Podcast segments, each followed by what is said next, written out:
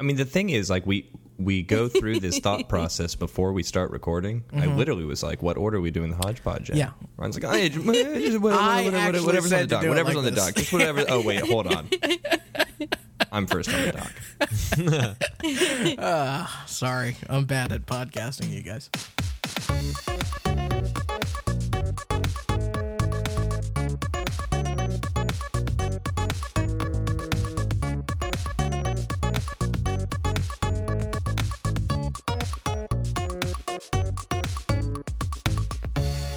October 23rd, 2016. I'm Ryan, I'm Sandy. I'm Yannick. And I'm Davis. and this is Pixels Weekly. Hi, guys. Look at you, Hi. hard worker. Look at you, hard worker. We're going to keep the energy high on the show today because we've got a special guest. You know him from a few episodes ago. Get on here. How you doing? It's Carl Car Alarm. I was gonna say if you no, get out of here. Get out of Hold on, here. I wanna don't be know Carl Carl Carl. Car Alarm. Get outta Carl here, Carl Carl. here, man. I'm here to talk to y'all about the 2016 presidential election. And Nope. No, Nope. Nope, we're not doing this. no, Sorry. we got. No. I, Come back, I come back later. Where's- Hey, I'm man. open It's to not, Carl that's not the Carl right show. Alarm. I don't it's know not the him right yet. show. This is Get- the, cor- the start, exact start right stepping. Show. I want to talk about Biller, Billary Hilton and Duncan Trunk and how they are moving around, man. I, I think both of them, if, if they came down where I'm from, they came down there, we just set them on fire. That's what we do. Oh wow, Carl, that's that's. You took a um, weird accent all of a sudden. Like that's the accent violent, at the end dude. was not the accent at the beginning. Uh, we, hey, man, I, I'm from all over. I travel. all over. you're, you're, you're from all over. We're- that's that's weird, man. So, uh, Carl, uh, I I think we're this isn't really a political show. So we're we're really kind of here to talk about video games. Are y'all play Pong? Any y'all, any y'all play asteroids? Go play what? Play Paul? Pong, Pong, Pong. man. P O N G. I did play Pong. Paul. Carl, okay, so Car- the, so the G Alarm. and the N are very much silent for you. Okay. Yeah, Pong. Paul. Yeah, that's right. You're saying it right. Okay. Oh wow, Carl. Yeah. Well, um, Carl, I thanks for coming, but we we really it's not that type of Maybe show. another time. Yeah, totally. Or maybe Oh, not. well, all right. So I'll just, I'll go over here and eat peaches. Um, yeah, I get. just go eat peaches. All right, well, I'll be, I'll be right here if you need me. Any of y'all need to talk to me. I'll be over here. You just say Carl. I'll come running. All right. Well, that's magic number. The magic trick. Yeah, just say Carl. All right. Well, thank you, Carl. Oh boy, beginning of a show. What a jerk! Just showing up on the on, on the recording. I like know, and you know what? We- Unannounced too. yeah, he, Unannounced. He came to me and he was like, you know, can I do this or whatever? And I was like, okay, sure. But he kind of bullied me into it because he, you know, yesterday he was like, I'll see, I'll see you Saturday, right? You know, what was I gonna do? Say no? that. Yep. yep. Hey, y'all talking Maybe. to me over there? Shut up, Carl. Over here peaches. Just gotta. Any y'all want peaches? All right, that's enough. We're muting his mic. We'll mute his mic. If any of you guys need to talk to Carl during the show, you just call him over and We'll we'll, let you know. we'll get him back. Get on. his email. All right. That's enough out of him. All right. Welcome to Pixels Weekly. it's a weekly video game podcast to make you smile. Uh, you can listen to every episode of the show for free at pixelsweekly.com and follow us at pixelscast. And today on the show, we're going to be talking about the Nintendo Switch Team Secret. Am I saying that right, Sandy? Yes, it's it's English. Team secret. That's secret, secret. You say secret. How do Team- say it? is Say it secret because we don't want to. We don't want to really, you know, destroy that name. Yeah. We'll also be talking about uh, VR, uh, Gears of War, Red Dead, and of course, our homework is due, and that'll be the topic of the week. Let's start off the show with what is in the news and in our minds is the hodgepodge. Let's start with some esports news. Uh, more specifically, controversy within the industry. We have Team Secret, and Hold they're on, say, more say is that again. Team Secret? How do you pronounce it? secret. But how do you spell it? Is the Team real question. Secret. How do you spell it? hate you guys. S E C R E S E T. Cret. Uh, to be fair, honestly, in the in the MLG community, I would have not been surprised if it was S E K R E T. you know? Yeah, or S three K R three T three seven or What? something. Secret. Lead. Um, sorry. So ahead. there's this whole big controversy that they weren't playing their players. And I guess this is where the whole names come in. Eternal Envy was one of the players and he was like, Hey, where's my money? And they're like, Oh, it's on its way. And he never got paid. So there's this whole like online thread on Reddit. Uh, Clement Puppey Ivanov, he's their team captain, and he's like, all those who know me know that I'm a good guy and know that I'm paying my players. So you know, name? this is just hearsay. His in-game name is Puppey, P U P P E Y. Maybe this Oh, is the problem. guy. They made the check out to Puppy. Very hard to catch. Uh, but there's a whole like text messages of like people not getting paid and one of their players universe was actually from team eg and eg's for evil geniuses and the reason why he left was because they were disorganized he wasn't getting paid and he came from a company team eg is owned by twitch twitch is owned by amazon so they've got great structure in there and everyone gets paid in a timely manner because it's an american team America, but they weren't getting paid, and that's why he left. That's why Eternal Envy left, and it's just this whole like controversy. He he said versus he said versus who's telling the truth. And in Is- Korea, Oh, sorry. Is Team Secret owned by anyone like prominent? I know that recently there were a bunch of like NBA team owners and I think other sports that have been purchasing esports team. Is Team Secret owned by any of those, or are they just still kind of like I unknown? think Team Secret is one of those holdouts. Mm-hmm. I'm not sure if they were bought or not. Maybe they should stop holding out. They'd be able to pay their players. no kidding. Well, there's the money's there. They're just not writing the checks.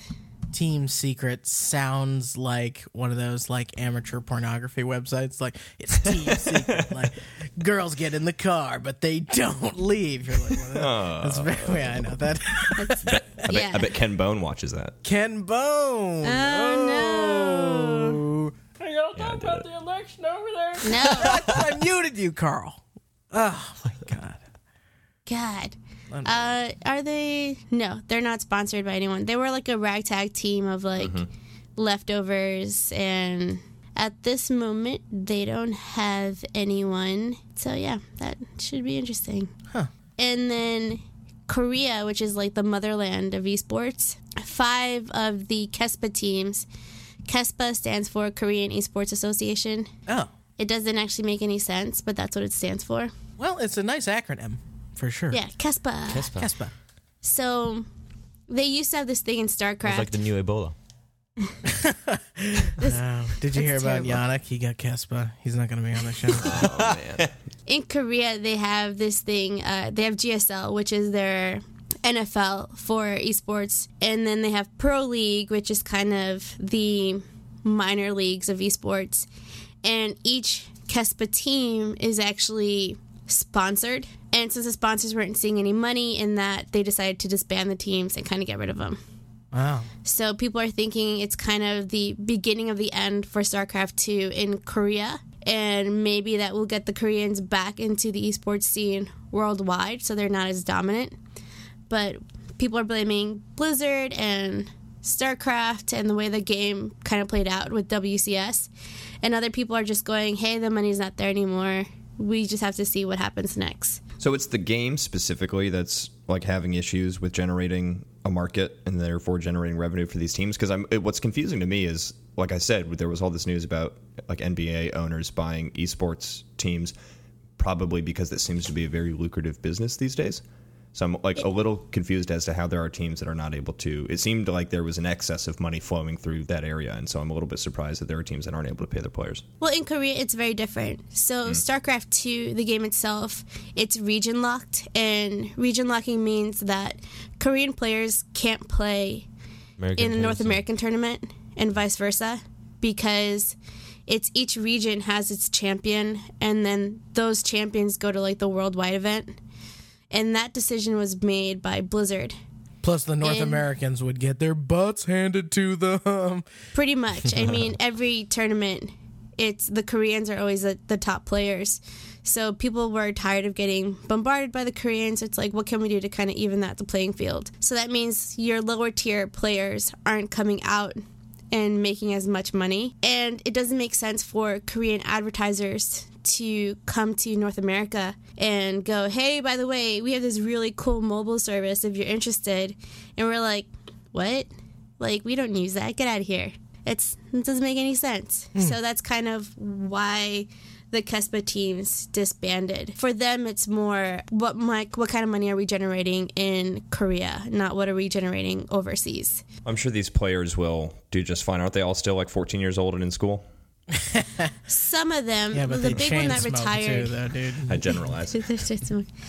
the big one is um, CM Polt, and he was kind of our American hope, but he's in his early 20s, and they all have a responsibility to join the Korean Army. He was one of the best Terran players in the world, but now he's joining the Korean military, so Nice. yeah. Maybe his uh, his StarCraft skills will Yeah. translate. You think in the Korean military yeah, he'll he- be jacked up and good to go? My hodgepodge is really a mini little group discussion. It's not our main topic this week, but uh, after a very long time, the rumors are have been proven to be true. Right? Nintendo NX is the Nintendo Switch um, with a little kind of yin yang logo sort of thing going on. And the Nintendo Switch is, uh, I don't know if, if all of you had the chance to see the trailer. I watched it about 200,000 times. Yeah, I think I saw Um, portions of it. I saw like the the picture media of it, and then I think I saw some like gifs of like how it all works and stuff. Yeah. which must have been from that. Well, I mean, a couple interesting things that a lot of other people have talked about already, so I won't go too far into them. Is in the entire trailer, Nintendo not once shows children playing the console, hmm. which is a very, very Yeah, different that was thing. the most surprising thing for me. Yeah, it's like all like. And I don't want to see that girl coming into rooftop parties with her with her console. Like I don't want that to be a thing. Yeah, yeah, yeah. That's just I like the girl who's like playing the Switch in her house, and then her friends are like, "Hey, come over to the party," and they don't mean come to the party with your Nintendo. And she's like, I'm Come gonna have make a them drink, play. Chill out. Come at gonna there's make them sun. There's sun outside. There's also like a picture of a dude like who like goes outside with his dog, and then his dog is just sitting there like watching him play it as he sits on a bench. like, it's just That I like- kind of relate to. I play with a lot of people that have dogs, and it's always a hustle for them to manage both gaming for a long time and Yeah, but it's having not the like they're dog's taking the bladder dog- to satisfy. yeah, but it's not like they're taking the dog out and like walking the dog. The dog is just sitting there watching them play video games outside. Right. Yeah, can you imagine the dog being like, "Dude, we're going outside. This is so amazing. Oh my god, I love outside. Here we go. Oh like, my god, the "No, park. I love the park. What? What are you doing? You're like, I'm in, I'm in a dungeon in Breath of the Wild right now. Lucky I can't. Um, yeah, but uh, so Lucky you out. That's right. Yeah. Just go, run, be free. Um, so the, the essential, essentially, uh, for people that don't know, it's like it, it looks kind of like an iPad Mini. Um, certainly thicker because only Apple can get things as thin as these things get made for some reason. But it looks like an say, iPad it looked more like a Surface to me. Yeah.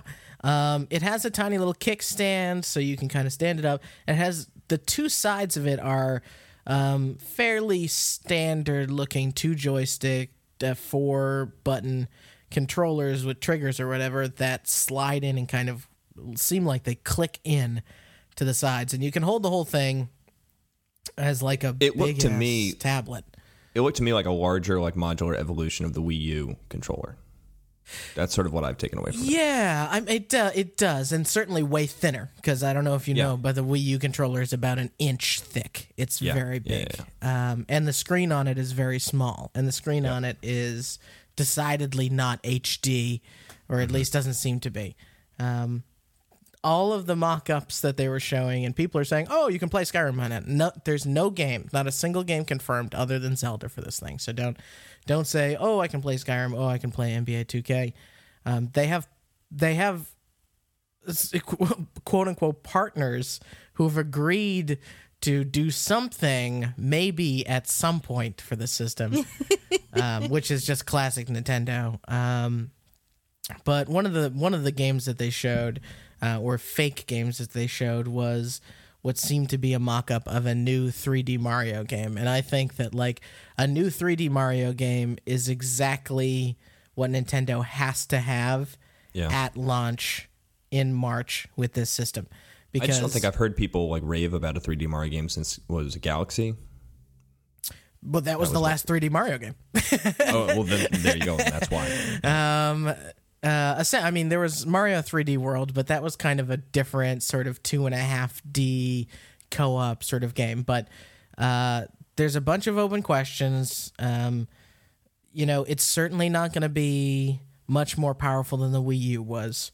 Well, I was going to ask about power. That's one thing I haven't been able to glean from the like brief articles I've been able to skim. Um, like, how does it stack up against any other traditional console? Well, they have they have not released a single spec for it. God, Uh, and I would not be surprised if they don't, because I mean, all you're going to do is be not as good as PlayStation 4 and Xbox One are now. Forget about the PS4 Pro and the Scorpio next year.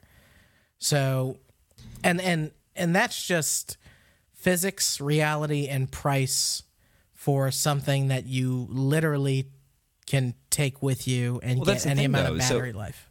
So to me, the the um, the sharing of specs is not to put it up against those traditional consoles. The sharing of specs is to say, look, we've got this handheld portable thing, and here's how powerful it is compared to like your iPhone, right? Yeah, I'm sure they've shared it with their partners, but you know, I'm sure they're also under tight NDA. Um, I don't think actually do know imagine is it's. that- Sorry, go ahead. It's it's uh the Switch is powered by Nvidia. Yeah, the Tegra graphics card. Yeah, so they're like, we've created the special tech for this, and I, I think we all know it's not going to be nearly as powerful Yeah, as any of our other devices. It's just, hey, here are those Mario games, and from the commercial, they were like, oh, look, it's got split screen and Splatoon and yeah, Mario Kart. So I think they're going more for that multiplayer, fun, friendly game that you don't have to overly commit to. yeah. And two other points about the that experience. Number one, Davis, it does go. I I do love some of the things that they did in the trailer, which is when you put the console into the dock, so it works on your TV. The screen is covered. So they Yeah. are not they that is a statement saying we're not doing any multi-screen stuff, we're not yeah, doing any weird stuff. thing. Yeah, we're this becomes a home console or a portable console. So I I like that statement only because I don't need any more weird tricks from Nintendo. Like this Yeah. the Switch is just about as weird as I could take. What is Um, the uh, controller situation when it's hooked up to the TV? That's that's the other thing. So you can take those two controllers that you slide out, and they can go into a. Uh, it's called the what is it? The, they're called Joy Cons, joystick controllers. It's gonna be the console of accessories. Yeah, totally. So you can turn them on their side and get four face buttons and a joystick to play multiplayer, two people on a on one uh, Switch, um, on the go or whatever. Uh, obviously, it supports more than that, or at least it seems it does. But they also go into a dock that looks like a traditional controller. They're also selling the quote Pro controller, which looks very, very close to an Xbox controller. yeah. I, I- it- and there's a reason why we are offering this news in the hodgepodge is because it's frustrating, but it's the reality. We don't have much to talk about. Yeah, Um, there's a trailer, there are people playing it, but there's a lot of question remaining for it to be successful. And I think I saw this morning the the stock since it was announced uh, dropping by six percent. People are just a little bit too skeptical, considering probably all we've just mentioned in the last five minutes. Competition. Nintendo's really going to have a console. Let's face it. the The Switch has to come out and have a good library of games very quickly. Yeah. That's Yeah, what well, I tweeted also from a- the I first time. I was like, I looked at it and I, I don't want to believe the graphics that were shown uh, in the trailer. This is all fake to me. I don't think it's going to be in game footage. Uh, I, I rarely see Nintendo putting real game footage in their trailers or anything they reveal. Um, Well, the like Splatoon and Mario stuff, I'm Right. sure they can do. but like Right. Sky, it looked it looked like they were putting Skyrim remastered in that trailer or some weird upres version of Skyrim, and it def like I, I I'm very skeptical. About Yeah. The that thing is, though, I don't necessarily need to play Skyrim on my like portable-ish console. I tell you what, like, Yeah. th- so first and foremost, another big thing is I think the price point has to be co- like correct, like not just having like a wide library of games that people want Yeah. to play, Yeah. but the Has price to be, point has uh, to be there. under 300, right? I, But yeah, yeah, yeah. I think, like, we should all say close, how like much we were willing 200 to pay. 250 i would like like it to be somewhere around there but i think sort of what appeals to me just by looking at it is not necessarily a portable console that i take with me when i leave my home but a portable console with me that a portable console that i can take around with me in my home and Yeah, so like for instance like when i go hop in bed i don't play games there right now because i do not like playing games on my iphone. I have a huge problem with games where i'm not using a physical button. I, I don't like mm-hmm. tap games and that's why like super mario run isn't like as appealing to me as i don't want to sit there and play a game where i'm just like tapping my phone over and over again. So the concept of a console that can come with me while i'm like getting ready for bed and hanging out in bed and whatnot where I have controllers, I have buttons, and I have a screen that is seemingly powered by an NVIDIA graphics technology, which is going to be way more powerful than whatever iPad or iPhone I could possibly have there. So there, there's there's that appeal of it to me. But like you said, Yannick, there's just not enough details there for me to even remotely be able to make a judgment call on, on whether it's Yeah. something I'll be interested in.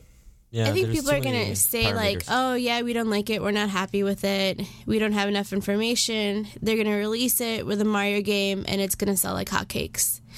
Like, I think it's it's definitely going to go through what the Wii went through.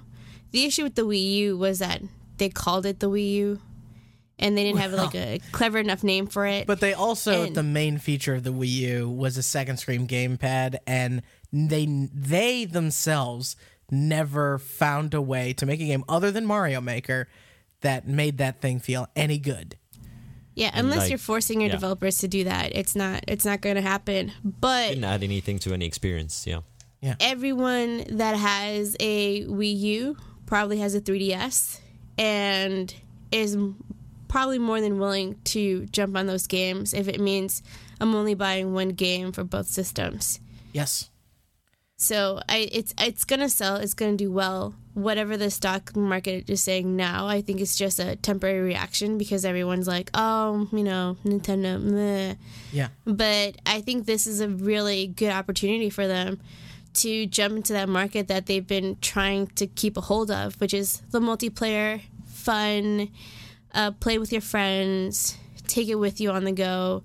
Yeah. It's it's not super cumbersome, and I I think people are gonna end up buying it, and I think people are gonna end up buying too. So two questions before we get out of this hodgepodge. Number one, how much would you pay? uh, we'll start there. Um, for me, this thing has to be yes, what Yannick said. It has to be under three hundred bucks. It has to be under three hundred bucks. Yeah, I'm going to say like 250. Yeah, that would go up to 280 if you really justify the power of the home console. If it really is a good alternative to PS4 and Xbox One, I will go 280, 290. But yeah, So uh, another little detail. I don't know if this shapes your answer at all, but when it is docked, the dock is simply like USB HDMI pass through. It is not adding any additional power to the tablet. it has like some battery probably integrated to it. Yeah, but Um, It's like, so yeah, I connected to the power, cord, yeah, actually. It does a yeah. power. So the thing is, though, I think I I factor that into my 250 decision because Yeah. when I'm thinking about this thing, I'm thinking about it more as a as a portable. If I want to sit down on my couch and play something on my TV, I'll play my PS4. Um, if it but- comes with Mario, do you go to three? uh, mm, I don't. Because you don't, don't even but- know if but- you like but Mario. I don't know, yet. but yeah, but now that I'm thinking about it, I mean, it's tablet sized and it's got much more powerful graphics probably than any tablet you can get. Like, how much are you paying for your iPad? I actually, uh, well, here's the thing. I don't believe that it will be more powerful than an iPad Pro, and I don't think it'll actually even be that much more powerful than a modern iPhone. I just think that those things are not having AAA games developed for them because Yeah. there's no controller solution. Like iPhones and iPads, and even say the like Google Pixel, these are very powerful mobile computers, and Nintendo's ability to deliver on this is totally unproven, right? Like Nintendo is going for it can be a little faster, a little bit better than Wii U, and you can take it with you, right? Like Wii U ran in HD ish, you know, like it was as close as they came. And now they're like, okay, we just need something that ri- reliably does HD. Here's here's something I'm I'm excited for. To what you said earlier, Sandy. For years, Nintendo's handheld systems have had absolutely shit graphics. Animal Cro- I, I- like I liked a lot of these games. Luigi's Mansion was on uh, 3DS. Animal Crossing, all the Pokemon games. These are all great games, but they've all looked terrible. Now that all of those developers can target an HD system with some actual polygons and God forbid anti-aliasing, like I'm ready for Fire Emblem to look great. I'm ready for 3D Pokemon. This would be if we got a real 3D Pokemon that you could plug into your home console. That'd be the first time you could play Pokemon on a home console. So, I I think this is gonna be good news in the end. But right now, a lot of question marks. Right? How how much would you pay, Sandy? Big spender, I- loot box master. Uh, I think it's gonna go. It's gonna stay at 300. The 3DS sells at 200, and they've always managed to sell the 3DS in their handhelds, and, they the Wii sell U sells loss. at. N- I guess Nintendo not does now, not sell at a loss, right? but anymore. they it, they still support it. I mean, it's it's the one thing that's been consistent within the past f- several years. Yeah. and the the games still kind of like carry over. Two hundred dollars. We use three hundred dollars. So I think three hundred dollars is like the the safe bet, and it's still affordable for families who want who want to have a, a console that's not a Pro or a Scorpio, but and it still has those like, oh, it's got Mario, and I love playing Mario and Mario Party. I love playing that game because you don't need any skill to win. And I'd like to point out for all of us who've been burned by Nintendo before in their jiggly puffing habits, the Wii U, the there there was the basic, which had like a four gigabyte hard drive, and the deluxe would had the 32 gigabyte hard drive. This is a system that came out like three years ago, you guys. It was a four gigabyte hard drive for a 32 gigabyte hard drive, and Yeah, you the deluxe was three hundred and fifty dollars, not you could fit about you could fit about half of Forza Horizon three on there. Right, exactly. That's that's that's just the point. You can And only it- drive half the car at a time. Yeah, we didn't even talk about the fact that it uses uh, cartridges or whatever, but that that may be because like how much hard drive space can you really get into a tablet, like with it with still trying to control the cost. Like I, these are these are all big question marks. So that's my hodgepodge. The Nintendo Switch, what I would pay. Now let's not pretend that I'm going to put a number on. I'm going to buy this thing when whatever it costs. all right, that's that's it for me. Well, you definitely are known to be an early adopter of these things, so I'm not surprised you're going to purchase one because you also did just recently purchase a PlayStation VR for our listeners who were listening to us last week. Ryan went full on I left, left, me space. space. I left it. and I was Talking fortunate about enough, accessories. And I was fortunate enough to get to roll down to Sunnyvale and leave meat space with Ryan. Well, Yes. not with Ryan because you can't like co-op leave meat space. You have to Yes. like like one person has to sit there and watch the TV while the other person. Sits I get to watch Anyways, you rise above your corporeal being. so, um, for anyone who listened to last week's episode, you'll know that my hodgepodge was generally along the lines of like I don't care about VR, and VR news is annoying to me when it like clobbers all the other news that would normally show up in my you know video game news cycle. But anyways, um, I got a chance to experience the PSVR with Ryan. And I had a really pleasant experience. Um, I went into it open minded. I wanted to kind of see what it was about. It was the first time I had tried to use any of the new VR headsets. Um, yeah, I, I had an overall enjoyable experience. It is definitely still an early adopter technology. I would have loved to see, and I mentioned this probably a million times to Ryan. I probably talked to Zeroff about this, but I would have loved to see a little bit higher resolution. But it sounds like that is the result of the PSVR being on like the lower end of cost and sort of power. If you think about what's powering it, just being a regular PS4 as opposed to like the Oculus and the Vive, which you told me Ryan are generally higher uh, resolution. yeah. The only thing though is like I I can't justify with the like what would you say 700 800 bucks for an Oculus. Yeah.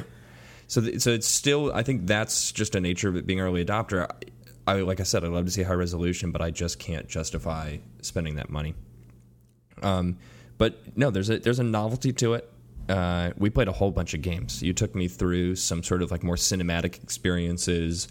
Um, Danger Ball, which was the Pong Danger game that you Ball, mentioned last so week. good, Danger Ball yeah. was fantastic. So basically, it's like Pong, except it's like very Tron atmosphere, and you use your head to like move around and, and head the ball back and forth. Yeah, so that was a it's lot really of good. fun. Um, but actually, I think like the the best experience I had with it was the last one we did, which was Job Simulator. So above all else, that game is hilarious. It's sort of this like uh, you're in the future, and it's sort of like a historical look at what like cubicle offices, like a la Office Space, used to be like. Yeah. And what I really loved about that one is the only one that had me standing up and seemingly standing inside of like a physical space.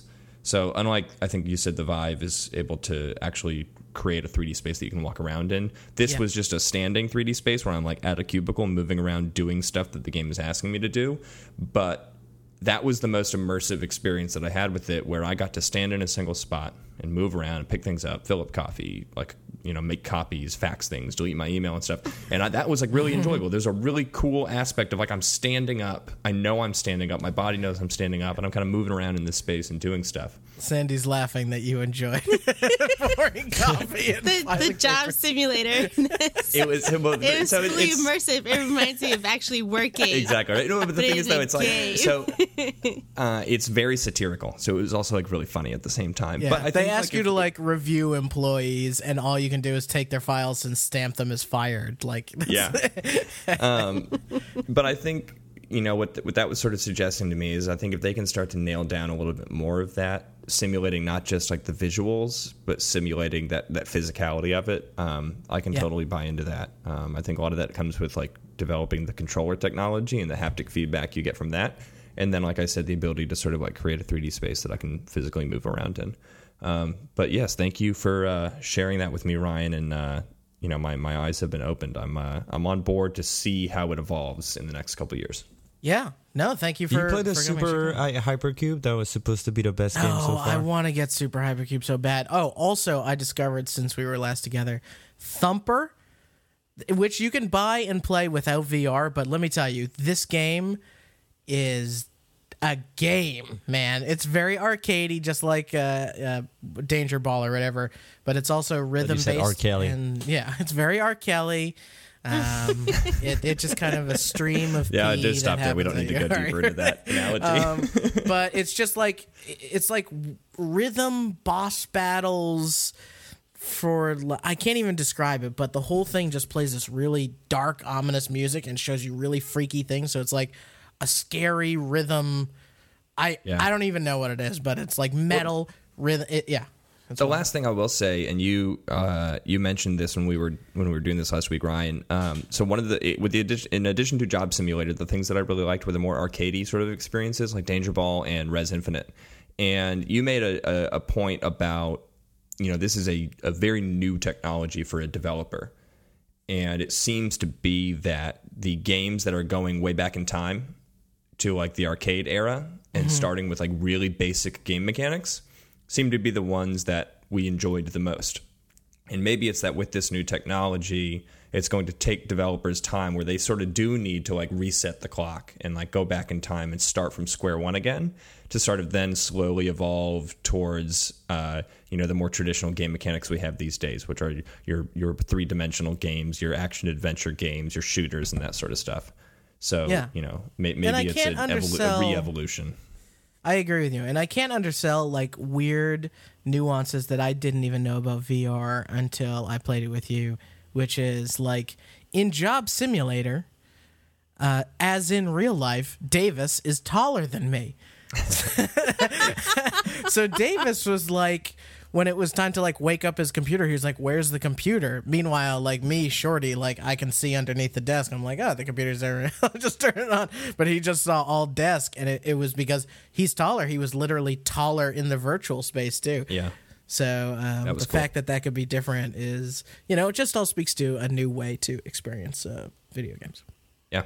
And then uh, on that same day, you and I uh, co opt and completed Gears of War 1 for the first time for me. And uh, that was really awesome. Uh, uh, excited to to get two and three rolling so I can get onto the four train. Yeah. Maybe we'll our next homework will be shooters, and then you can Yeah, just right. play two and three. Yeah, although between that and Uncharted, I don't need any more cover shooters. Uh, no kidding. Choo choo. That's the sound of the Yark. train that you hear in one of those games where you play a western. I'm trying to. I'm trying to. I'm I trying to literally have no idea where this is going. I'm trying I to thought, fix my you, I transition. thought he was like Cole Train, like from Gears. Gold train, baby. Choo choo. This my kind of. Um, yes, choo choo. Oh God, that oh the rap at the end of the that rap game. at the end of Gears of War. Yeah, we discovered that too. Listeners, go finish Gears of War. I think I think we we confirmed that it's the regular one. It's not even just the remastered version. Yeah. Just go finish Gears of War one and, and listen to the the Cole Train rap at the credits. So Yannick, what about a train? I finished that game. What about a train?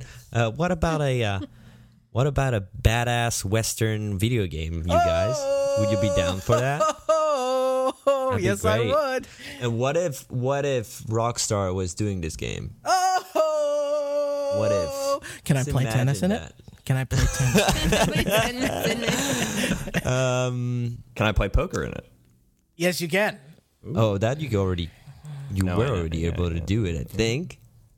Uh, if not, it's gonna be a thing, or like some of those like old style, old fashioned, like I- board I- game stuff. Yeah, you're of course talking about Red Dead Redemption Two. The Boom, boom, reveal. boom. which is what a, what a name they chose, right? Know, like it's the third Red Dead game, and yet they're calling it Red Dead Right, the first one was 2. Red Dead Revolver. Yeah, I never played Red Dead Revolver, and I actually only got like halfway through Redemption, so I should probably finish that else. before this. In this world, we were playing the Battlefield One. You know, so Yeah, get that's over true. the numbers. Numbers and don't Xbox anything. One. No numbers don't mean anything Or what did they do with One- Madden? Was it last year that Madden became like Madden 25 or something? Yeah, because it was Oh, 25 yeah. years as opposed Just like the year. abandon the numerical. They abandoned their years. What are they going to do Gave in up. the year 2025 with Madden?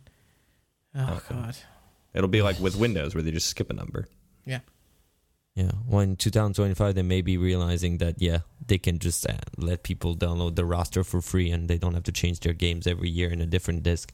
Or it's Um, it doesn't exist anymore because there's a one world government. Europe took over, and now we only play soccer. Yeah. Ah, That could be a ah, thing. never. Cindy is dying inside. I want to hear. I want to hear about about Red Dead because I got I would my uh, my family's been in town, so I've been a little bit away from the news cycle. So I saw that it was revealed, but I don't know many of the details. Oh, There's many wildlife. And I've done an incredible It's not analysis just like work rabbits and for you guys. everywhere. Yeah, Buffalo. Two, two. I counted two deers, four cows, four birds, one horse, and a and one horse with a deer on it on his butt. and I counted, and they're not bulls, but you know the ones that are like furry Oh, neck. Buffalo. buffalo, buffalo, yeah. Buffalo. There we go, twenty six buffalo. Turns, That's a turns lot of buffalo turns wings. Out Yannick That's a just lot of- treats Red Dead Redemption like a hunting Bison. simulator. That's Well, a lot of. Well, it- that's where yeah. I wanted to go because, like, I've seen. So honestly, like, we don't. So the trailer looks beautiful. Um, I trust Rockstar. We were talking earlier about like, is Nintendo showing us game in-game footage? I trust Rockstar every trailer where they show me in-game footage. I know it's going to be so close to what they're actually going to deliver. So it looks beautiful. Uh, the in the depth is like wonderful. There's like a, a badass like shot of the hero walking down the sunset. Oh my god, it's beautiful. And the the first game was very beautiful as well. It was just very much in the desert. It was just a lot of sand. Yeah. It was a lot of yellowish. And this one takes on a lot of more um way more variety. It looks almost like a Witcher uh, scenery uh, with all the trees and forest and Oh, totally. everything. Also, although I've never played it, but I've, you know I've, I've seen many shots You of, get the of idea. Witcher. And yeah, you get the idea. And uh, I played Red Dead Redemption One. I just remember finishing it and loving it. I just remember having a little bit more, um, having it a little bit too repetitive. Yeah. That was a long time ago. And since then, we've had Rockstar doing something great with GTA Five, and they keep on doing something great with it. So I cannot, I cannot not trust them uh, in thinking that what the lessons, the lessons they have learned, or the the pattern they have applied into GTA 5, they will definitely use them in the right direction for Red Dead Redemption 2. Um, the multiplayer is something that they, just like in GTA 4, is something that they need to develop for Red Dead Redemption 1. Yeah. Um, it's Yeah. way more about the shooting uh, and everything because you know you don't have cars to shoot people around, so it's way more riding your horse around and shooting people and a little bit of a cover shooter. Um, so I'm interested here if they do some innovation with the and uh, innovation with the game mechanics, but also I just want to I want to see that open world give me even more variety. It seems like even the social space, or just to mention in general, the cities and towns and and people you want to meet are going to be way more uh, vast. Looking at the trailer, you see that saloon with like four or five people standing in front and everything. yeah. Um, I just I remember my experience with the first one being this is beautiful. Mhm. The game feels very tight. The mechanics feel tight. There was a novelty to the detail with which all of the different environments had and the settings and stuff. And there was like a thread of a great storyline going along with it. But my number one sentiment I took away from that game was what you said, Yannick, which is just felt repetitive. It started to feel like an Ubisoft game where I felt like most of the time I was just getting on my horse and riding my horse at full speed where it just like auto runs down the road or whatever and just going and doing the same task in different places over and over and over again. Like go catch this bandit over here or go save this damn zone distress over here. And you know maybe it's just that i didn't get deep enough into the game. I probably put maybe like six or seven hours into it. Um, but it just felt very repetitive and i eventually just put it down and was i had that thing that we talked about last week which was i just didn't care to, to continue anymore. Um, so maybe as this game gets closer and gets more hyped i'll go back and finish it. But i'm curious like why like what did you guys love most about the first one that gets you so hyped about this one? Well, I'll, I can start by saying that, like, for me, I bounce off of Grand Theft Auto in the way that you guys just said that you bounced off of Red Dead, um, which is Grand Theft Auto. Like, I think it's interesting that they're calling it Red Dead Redemption 2 and we're on Grand Theft Auto 5, right? Because Grand Theft Auto, at the end of the day, is about a crime. Grand Theft, I mean, is in the name. And Redemption was really about redemption. This whole storyline was about that. Um, and there's something about, for me, playing a video game about being transported to another place, which I normally can't experience. And Grand Theft Auto 4 was in New York. Grand Theft Auto 5 was in some imaginary, like, LA slash, uh, you know, Californian type of place. And while I really respect the level of detail and quality in every Rockstar game, Grand Theft Auto is just seemingly not as exciting to me as being in, you know, the 1940s, uh, 1930s, you know, West, um, largely unpopulated. And I really like it's like almost the best of what Far Cry has become, like in the game uh, hunting mini games and you know go out and catch a bandit video game or game mini games and uh, you know I played poker for hours uh, as much as like when you beat the game and get the end which is I think one of the best video game endings ever. Uh, Sa- Sandy shaking her head yes, so that makes me feel good. Yeah. Um, And uh, yeah, certainly, de- I th- certainly the best Rockstar game ending ever. Um, But also, the DLC that came out was called Undead Nightmare, and suddenly the entire world was transformed. Every city you went to was like.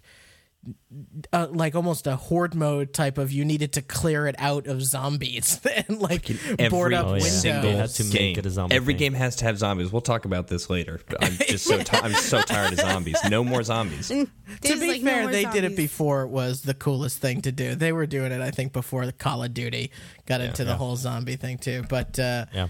Undead Nightmare was just it was amazing because it took the same game and just by simply changing all the mechanics of it and making it a survival thing and making it much harder, um, it became two games. And the way that you know people play Grand Theft Auto online is a different game. Um, so I think if this is just another great redemption tale, hopefully they can keep the story caliber, and it, it takes you know six seven years to make these games, so I think they can. Um, and just add in even like an online mode or certain missions are co-op or there you know the poster is a bunch of different people. Maybe there's a co-op campaign even. I think that that's very compelling and will will you know definitely i mean this game is just a must buy for me. It's a must must must buy. Yeah. Very much hyped, and uh, I mean, we will see also from the trailer if you get a chance to to to look at it, you should. Um, it's it, we were gonna see a way more apocalyptic uh, environment, like you see the hero in front of the like a scene full of fire and everything. So, Otherwise like known as apocalyptic. more uh, more of everything and and I think it's only good like you said and it will probably avoid the biggest flaw of the game that was that we all identified and that was it was a little bit too repetitive um so The, the real question hodgepodge. is, at some point, because God, he looks like McCree. Will he declare that it's ha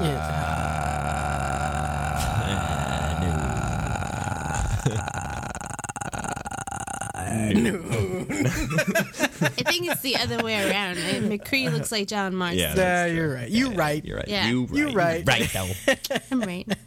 can't All steal right. him Well, we basically just did an entire podcast, but we didn't get to our main topic.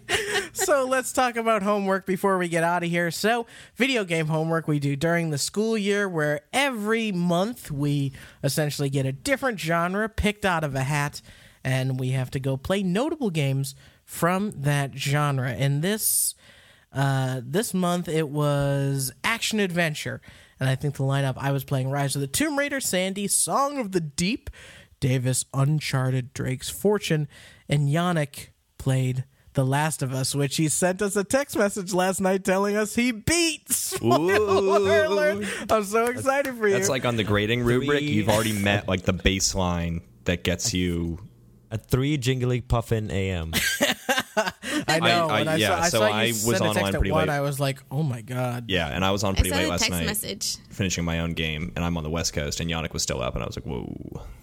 loved it loved it I didn't even do that because I need you know I was like I need to finish it for those guys it Yeah, was the really, last uh, couple hours of that game really pull you through in a way that you're just like, yeah, So- yeah definitely it, it it does uh, do you want me to start with that I guess instead? let's uh, let's start with you now, Davis. I think Davis wants to Yeah, so uh, go away. we can either we can do a couple things here. We can just have me bow out while Yannick is talking about The Last of Us, or we can do like pre and post spoiler Last of Us talk because I have Oh, played the first half of it, and I can. Con- Just take your headphones off. Yeah. Well, let's Just do. Let's off. talk about everything And we we'll- can except for the story. Signal. Then we'll announce when we're getting into the story, and when we get into the story, um, with Davis, you just I'll take just- off your headphones, and we'll send you a text message when you can come back. it's funny. Yesterday, I was about to jump in and finish it, and I was watching one of my favorite podcasts. I mean, they're like recording it live, yeah, and they're just. It's a podcast about nothing, so you don't know what they're going to talk about.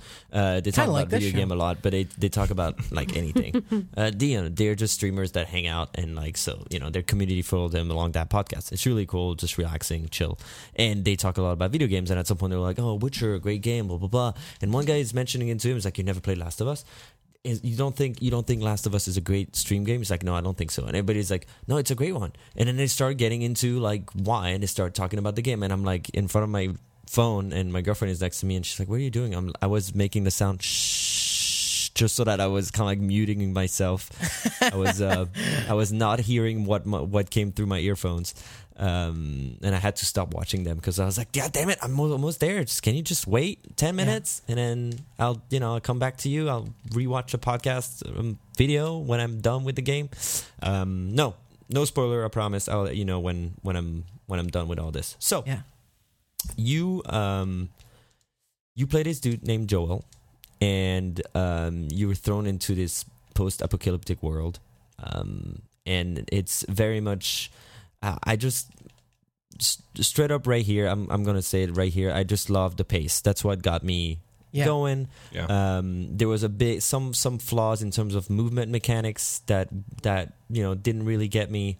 Uh, for example, if you turn your head more than thirty degrees, um, your character would kind of stop and start running again. And uh, and sometimes there are some phases where you can only walk, like it would lock you walking, or it would lock you just slow running, Mm-hmm. uh, just because there's some storytelling and the, the the person next to you is talking to you and blah blah And blah. honestly, So- they're probably hiding some loading on you.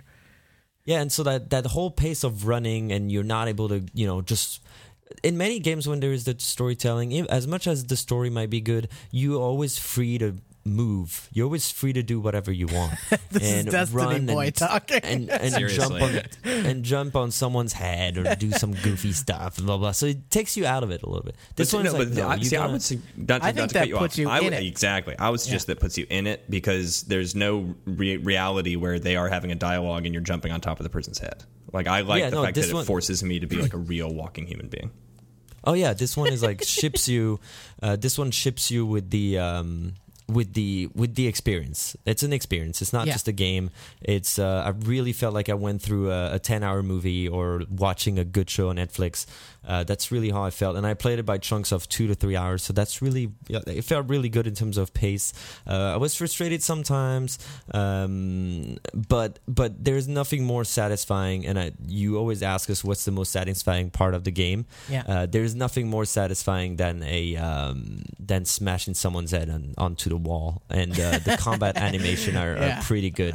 Um, I played it in normal, so for people that listen, I didn't really struggle. I I didn't find the game. Um, I found the game challenging, even with the uh, with the normal difficulty. So if you're new to the game, I Yeah. recommend going through right. that because it's just right. It's it's the the combats are you can't fuck it up. You still have to go very much through stealth, um, you know, strategies, and uh, your resources are limited, uh, but not that much. You know, after a phase, if you have completed it, there is uh, enough materials for you to craft your med kit, craft your you know your shiv, um, and stuff like that, and. Um, so you go, you travel through that world where it's like a bunch of mercenaries, and then there's a bunch of zombies, and then there's a bunch of um, uh, what's their name? A bunch of um, Uh, clickers.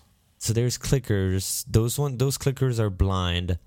Yeah. Um, so that that's another type of combat you have to take encounter with. There's a lot of like distraction, throwing rocks and and bottles, you know, yeah. Uh, to distract them and walk around. And probably the, the the stealth part that I'm the most proud of is probably the one that was the most challenging at the very end, the last time you meet clickers. And I was like, oh my Yes. god, this is great. I just I just mastered the game and I'm at the end. Yeah, I yeah, mastered yeah, it. It was really good. First They do try and definitely make I it end exactly. right when you feel like your your total sweet spot flow of like skills, right? and nothing really you know there's a lot of game where it's like hey you can do stealth and but like if you actually kill those guys you can get some loot from them there's not that much you get from from from killing people Yeah. so If anything, sometimes you're wasting resources, right? yeah yeah, the the max the, the the the most satisfying thing it's not the most satisfying thing is to not kill like um, many people but what i like and where the twist was when i started the game i was like oh okay every phase of like enemies around corners i'm gonna just have to avoid them right? And uh, no some some part of the story some part of the um, of the um, you know after a cinematic or anything you're spotted already or some part you have to shoot people with a sniper um, some part you really have to use your gun uh, when the story asks you to um, but I would say 70 80% of the time you have to get on stay undercover and play it smart. Now there's a couple stuff that triggered me and I went along with it and I was fine with it and it would have been unfair um, otherwise. But when you go into stealth mission and most of the time when you go through that story there's someone that runs with you. And um, there's like you know part of the story you're rarely alone really alone um, and that person is an ai is an npc Yeah. that npc sometimes movements are a little bit clunky he would stay undercover and then if you move they would like run and completely get out of cover and run by an enemy It does break And- the break the reality of it. and when it first happened, I looked at my like partner that was with me. I'm like, "What are you doing? We're fucked. Like Yeah. you're running in front of him. You're Yeah. running right in front of the guy. Like you're also not crouching, so you're making a lot of noise for all the clickers around. And then this mercenary is gonna spot us, and we're gonna die."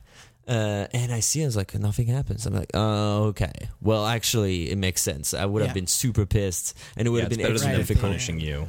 Right, but, But, you know what, um, too? Speaking of that, Yannick, I wanted to point out something I remember from um, Last of Us, and I recently Mm-hmm. played the remastered, is like Naughty Dog cares so much about the characters and the story in that game that like when Ellie, Ellie is the girl that's with you uh, for the majority of the game, Yep. and she like when she comes in to get in cover like in front of you you can see joel sort of like move his body to accommodate her presence there right and he'll often like kind of hang an arm sort of half around her Yeah. um, in That's sort like of a a, very protective caretaker sort of way and just like all of those little subtle animations and stuff I think like sell the relationship and those characters so well in this game Yeah. Yeah, I love I love how they build up the the relationship. Um, the relationships are really. Uh, and like the, the the it's a remastered version, and so I was a little bit skeptical. I was like, "Oh, it's gonna look a little bit clunky." No, the lip syncing lip syncing is on point.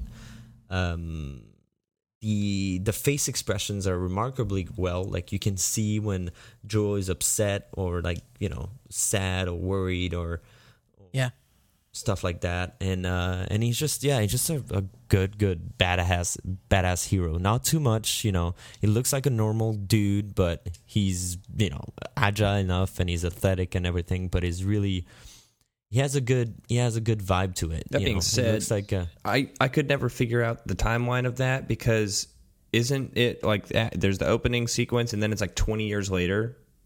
yeah, Yeah. so you and go he already through- had a he already had had a child before the opening sequence ended. Yeah. And He then had, like, he's still like an 14-year-old daughter. agile, like gunslinging dude that like, probably the age of like 50. yeah Yeah. yeah I don't know. I've seen some 50 year olds who are pretty impressive. Well, I mean, you can also sell the reality of being like these people have been like they're not overly eating, right? They've been Yeah. running for their Yeah. lives a Right. lot. That's like the, there is a reason for humanity to be kind of lean and agile. Even though my boy Bill Hugh Jackman. is uh, overweight, yeah, my yeah. boy Bill he managed to do it. Yeah, so I Um, we we just I had just left Bill and gotten I, I crashed in Pittsburgh. That's where I that's where I am right now. Yeah. All right, so is it time to talk about storyline Do stuff and and and make uh, Davis get out of here? Yeah. get out of here Okay. All right. I don't, I want to talk Davis, about it. go away. Let's talk about the story on this thing. because that's the meat of it um Wait, wait, guys, I guys, guys, would- guys. Before you continue, Yannick, uh, what's Davis's problem, right? No, I'm just kidding. It's weird. um, I gotta say, He's, it's too tall, clearly. Duh. too tall, too tall. Too I gotta tall. say, um, I can't remember having a game that offered me such a storyline, right. and and I understand where people are getting at when they talked about this game, and they were like, "You're gonna love it," and uh, I kept on asking people throughout the the story. Uh, I kept on asking people that they were. Um, uh, you know, colleagues, and I was like, "Where I'm at right now," because I want to finish it for the podcast. Like where I'm at, and it's like, "Oh, you're about third. And I was like, the next night I played, I was like, "Okay, so I'm here. I'm I'm just in fall. I just entered winter," and uh, they were like, "Oh, okay, you good, you good. You're almost there. You're almost there." I was like, "Cool, and I great." said with winter, And- you're about to do the best part. Do you do you agree? Winter, yeah, winter is my favorite part. Yeah, and I realized that from the very second when I see myself controlling uh, Ellie and uh, and hunting for that deer. Um, Yeah. I knew I would enter something special. The environment looked really great. It was really polished. Um, I love that the game that didn't tell you much, uh, doesn't teach you much, but when you hunt that deer, you don't really know where to go. It's like, oh, well, I mean, Yeah. I'm in snow. I can look at the footprints. I'll look at the blood on the snow. Now, we're, we're Um, talking about in that moment because what what happens is the game sort of has Joel get seriously injured at this part, and Yeah. you're taking over as Ellie. Now, they also don't tell you, like, I mean, both of them are on the cover of the game, and at this point, I had half a mind going like, "Oh my God, is is he dead? Like, Yeah, is the rest dead? of the I- game just her?" Yeah. I had that. I had that thinking, being like, okay, is he is he done? Although it would have been a tragic and probably a bad decision to make him die right now. Yeah, that's true. but then I quickly realized that when she was looking for medicine, I understood it was for him. Yeah. Um, and now it, the funny thing about Winter is that also those people that I met, I thought they were trustworthy. There was a lot of people that you meet that are trustworthy, and they didn't look suspicious to me. They had normal faces. I mean, they were like Yeah. armed and everything. Bill, but or is it Bill? What? Who's the? no, Bill was Um, one of the first guy you yeah, meet, but right. those two were. I don't know if we know their name. I forgot. I, I uh, but we Winter definitely was know the one definitely guy's the- name. I love the the mm, winter because he adds one more element to the stealth strategy. Is that you're playing in a blizzard at some point and you're progressing through the blizzard, Yeah. and you can literally run in the middle of the street because people can see far. So you're in the middle of the street to avoid the enemies on both sides of the street. And you Um, also realize, like as Ellie, like Ellie is no slouch. Is extremely capable Oh, yeah. in combat, Oh, right? Like she's- jumps up on people and stab, stab, stab, stab, stab, I should, right? I should have counted the number of situations she got away from. it's, it's impressive. Yeah, yeah, For yeah. a little kid, like a lot of us would have died by then. Oh, I, I have it managed to here too. Uh, David. David is the like main guy who you're dealing with. David and. Dave and Nolan North plays David. Yeah, yeah. Nolan, North, uh, of course, David. Drake. Because in the from credits, I was like, Nolan North plays uh, like Nolan North as David. I was like, who's David? And Yeah, so and- now you tell me, Nolan North's in everything. I know. and what a performance Everything. as David, right? Because Yeah. like, it, I mean, let's talk about that boss battle, right? Oh yeah, that's a nice and that you know, and it's a human. It's not a boss. It has nothing crazy to it. I thought right, at some point the final boss would be a crazy clicker. You know, they didn't get there. They Right. really kept it like human size and just very much focusing on the social aspect of of the of all the heroes. And yeah, no, that that that part where you progress with.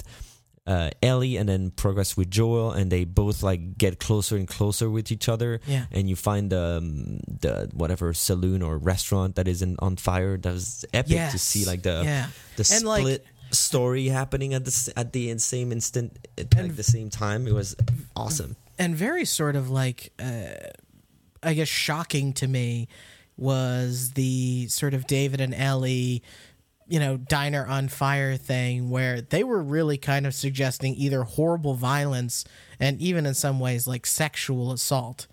In, in during that Yeah. fight of like we don't we don't know the horrible thing that David is gonna do, but it certainly was terrifying to me the entire Yeah. time. You know, There was a there was a good mix of like being it being terrifying and her still handling her own and and like stealthing around that restaurant was pretty epic. yeah. And now the ending. The ending, um, yes, The ending is um, well. So the ending, I was expecting something a little bit more dramatic. It it brings hope, uh, but it's an Yeah. ending. Uh, just and I've been telling that p- to people. This game feels a lot like watching The Walking Dead, where you meet a lot of people along the way. You travel a lot. You have to stay mobile. You see a lot of places, a lot of different environments, and there is always hope somewhere and you go and you find hope, but that hope, you know, nothing never works quite the way you want it to. right.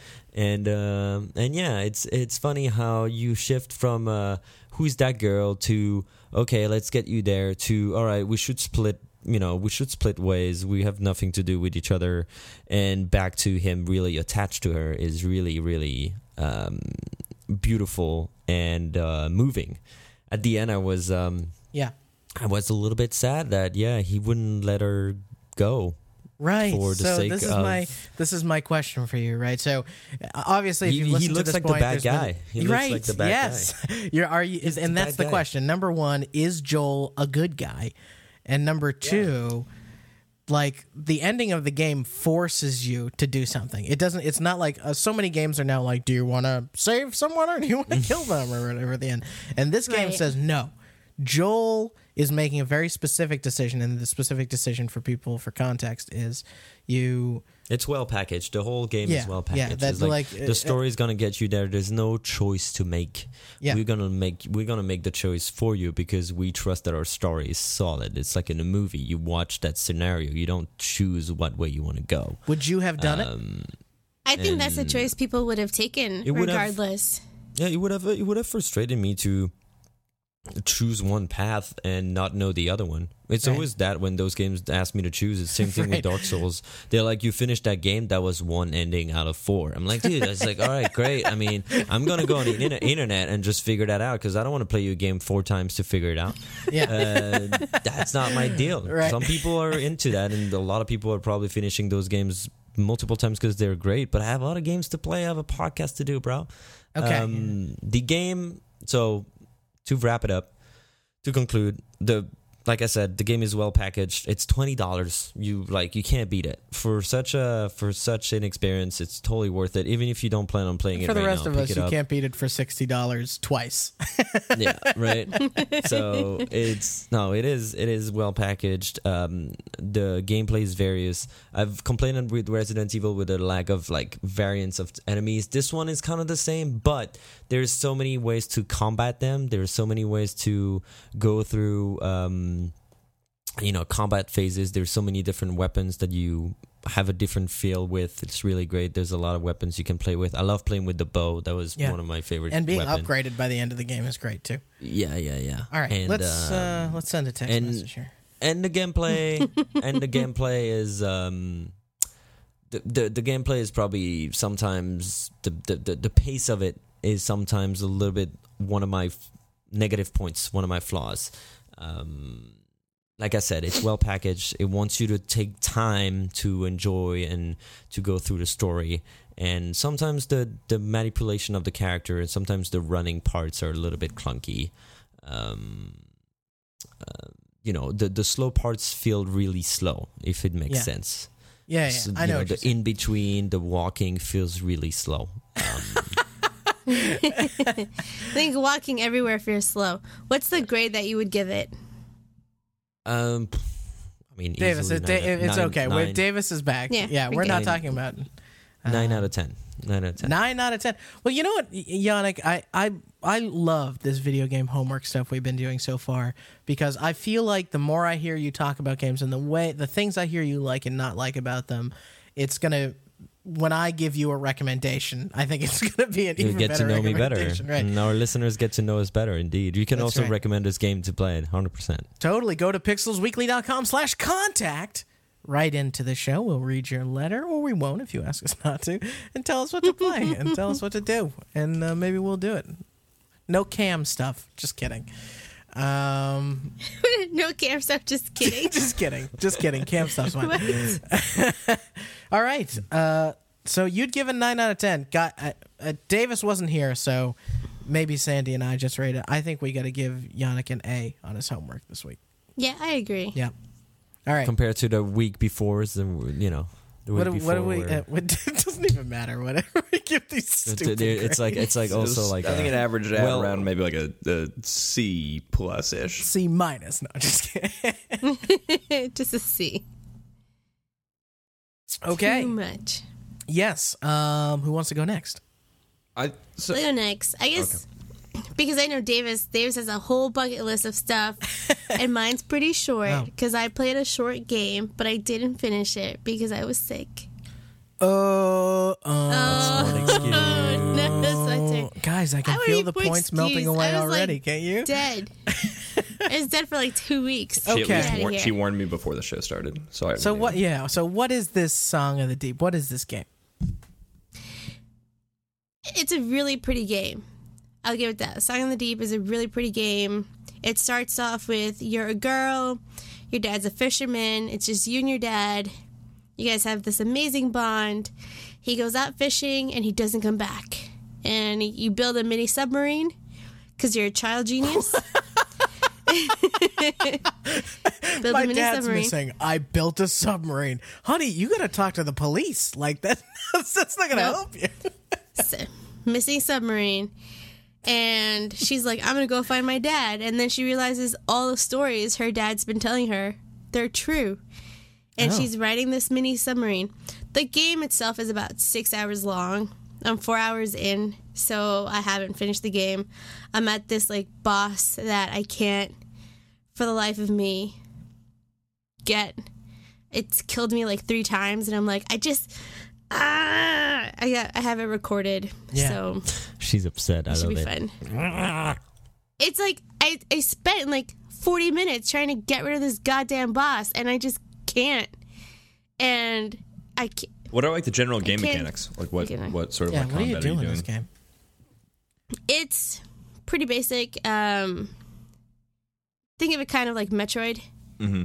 So Oh. you have these enemies that come in. You use since you're in a submarine, you use a claw to attack your enemies. The claw. It's very puzzle oriented. Yeah, it's a claw attached to your submarine. I got the reference right. There's a Yeah.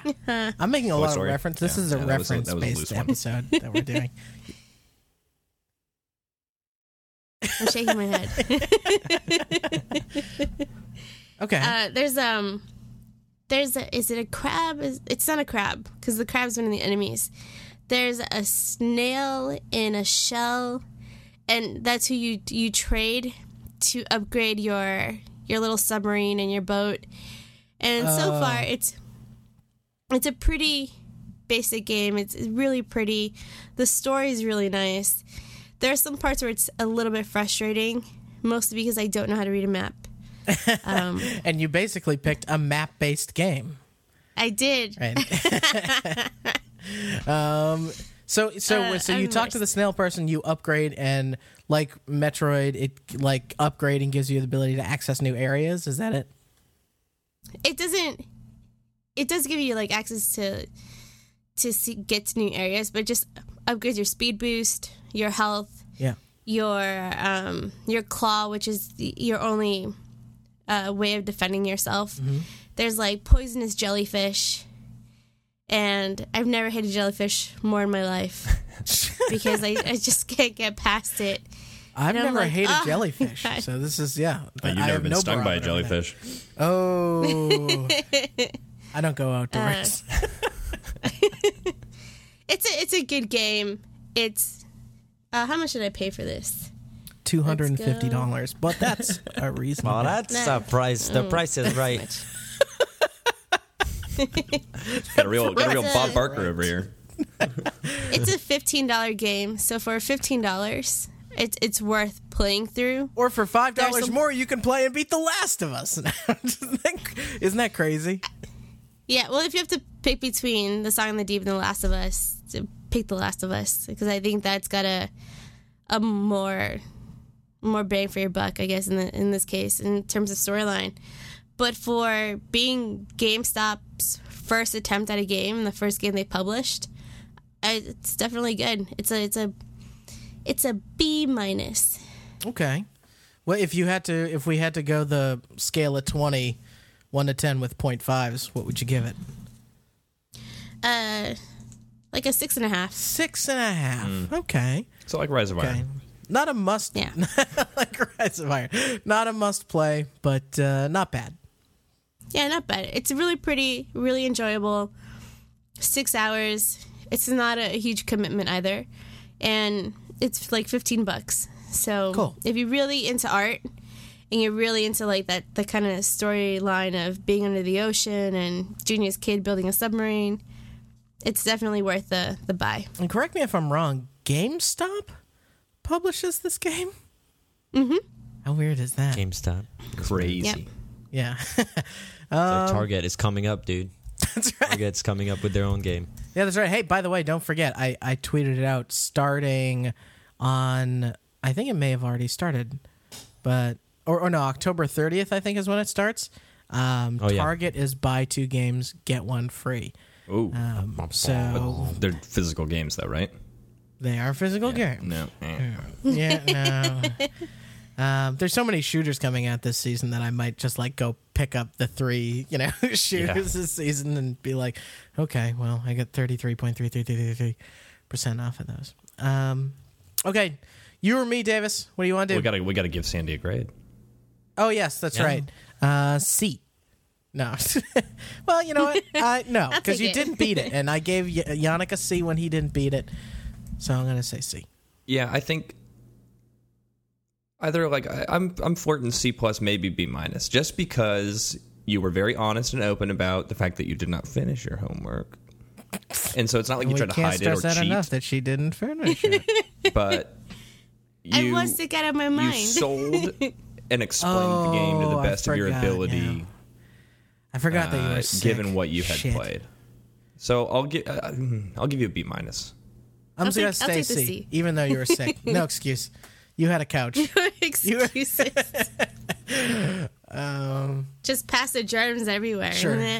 we don't even have to do these stupid grades anymore. They don't mean anything, do they? Um, Let's. Why don't we end? Why don't we each sing with instead of us giving uh, the person a score, the person gives the game a score. That's that's better, right? That's much better. Yeah. All right. So- we're just designing our podcast on the fly, but that's fine. So I'll, I'll go. I'll go next. The, the reason I want to jump in is um, I think this actually worked out pretty well because Yannick's pick of The Last of Us, which is a Naughty Dog game, and then my pick of Uncharted, which is also a Naughty Dog game, yet in very different eras of Naughty Dog's sort of evolution as Yeah. a studio. No kidding. I think it's sort of like an interesting topic, and uh, you'll sort of like hear as I, I, I talk about Uncharted, um, and keep in mind we're talking about Uncharted One here, Drake's Fortune. Um, One of the more interesting things I experienced was like, oh yeah, this is these are the guys that made Crash Bandicoot, and I can like almost kind of see that here and there, because Yeah. it's not long after they sort of like give up on that on that uh, that franchise. But anyways, um, overall, uh, I, I beat the game and I had an enjoyable experience playing it. Um, it was way more of a platformer than I expected it to be. I think Yeah. for some reason, based off of like trailers and stuff and gameplay that I've seen of Uncharted Four, I just didn't realize how much of like like rock climbing and like puzzle jumping and and platforming these games were. So that was a little bit surprising. Um, but at the same time, I felt like the game never really quite understood what it was between a platformer and a shooter. Such so much to the point where, like, the entire like first third to first half of the game is just platforming with like a little bit of shooting mixed in here and there, and then followed by like an entire like third slash back half of the game which almost had zero platforming and was almost entirely combat based. And what's frustrating about that is the combat mechanics, not the climbing mechanics. The combat mechanics in that game are broken as hell. Especially coming they from yeah, playing like Gears of War 1 with you, Ryan, Yeah. which is same era, if not maybe even a little bit earlier, a couple years earlier than Uncharted. I think it was around well, the same time. It was 2007. One, It's 2007. yeah, it was a launch title for PS. Yeah, so around the same time. But anyways, um, the frustration I experienced dying as a result of mistakes that I really do honestly believe are broken combat mechanics was Yeah. just so high and really took away from to me what were like the greater aspects of the game, which was the story and sort of the atmosphere and the adventure that you're on, right? Um, But Davis, if you don't die a bunch, you're never going to hear Sully go, Nate, no, right. Nate. so um so th- there was that that kind of took away from it although like i did enjoy the platforming aspects of it the camera angles were really interesting and honestly that's where i think i saw a lot of the sort of like crash bandicoot mechanics that i remember and maybe i'm remembering incorrectly just because it's been so long but a lot of those sort of like when the camera sort of rotates around your character as you move from like one part of the map to another and it sort of presents you with the next puzzle for you to solve and Sure. that Yeah. combined with maybe some of like the running away like towards the camera that you're doing and then actually the number one thing that sort of like gave me hints of crash bandicoot was you're on a jet ski at certain parts of the game and the mm-hmm. motion and the movement of that jet ski which is like almost as broken as the combat mechanics if not even worse reminded me of my time playing. It must have been Crash Bandicoot 2 or something, where you're on a little like floaty jet ski type thing. And I just remember the movement in that thing being like so painful to do just because it's like so imprecise and hard to actually point the thing where you're trying to go. Yeah. Um, and then on the flip side, being Naughty Dog, they clearly have not updated their pickup ammo sound effect between any of these games because it's the exact same one that The Last of Us has. It's this like whatever when you pick Yeah, up yeah. ammo. it's Um, literally like they recorded a clip being picked up off a table once, and they were like, "This Yeah. is the clip. Uh, This yeah, is the exactly. sound." Yep. Yep. Um, but It's worse. You're Uh, right though. That jet ski is terrible in an it's really bad. One. Um, and and then the only other like thing I'll, I'll bash on it was like s- simple like button mechanics where picking up a new weapon that replaces the weapon that you're currently holding and Mm-hmm. picking up ammo are the same exact button and it's not like one's a tap and one's a hold it's just the same button so as you're like running and gunning and like frantically trying to pick up ammo you might accidentally just like swap to a totally different gun Yeah. so if you're like using a long range weapon, you might accidentally pick up a shotgun, and that was like really frustrating. Um, and then some of like the cover shooting mechanics, like I said, just the combat stuff, it's just like really painful. But that being said, I, I, I did really enjoy the story, the cinematic aspect of it, and uh, I did get a chance to put a little bit of time into Uncharted 2 this morning, and can already see how Naughty Dog immediately began to correct some of those things that I, I found faults with. Yes, yeah. uh, um, it- I mean, Uncharted 2, the, I'm, we're not talking about that this week, but Uncharted 2, even just Yeah. the beginning of it makes a statement that this is a new and different game. It's exactly. It's got like a heavier feel to it, heavier mechanics and whatnot. Um, and you more, know, even I- more the- cinematic. yes. And the thing that I also have to remember is that this game is old. This is a an eight nine year old game, right?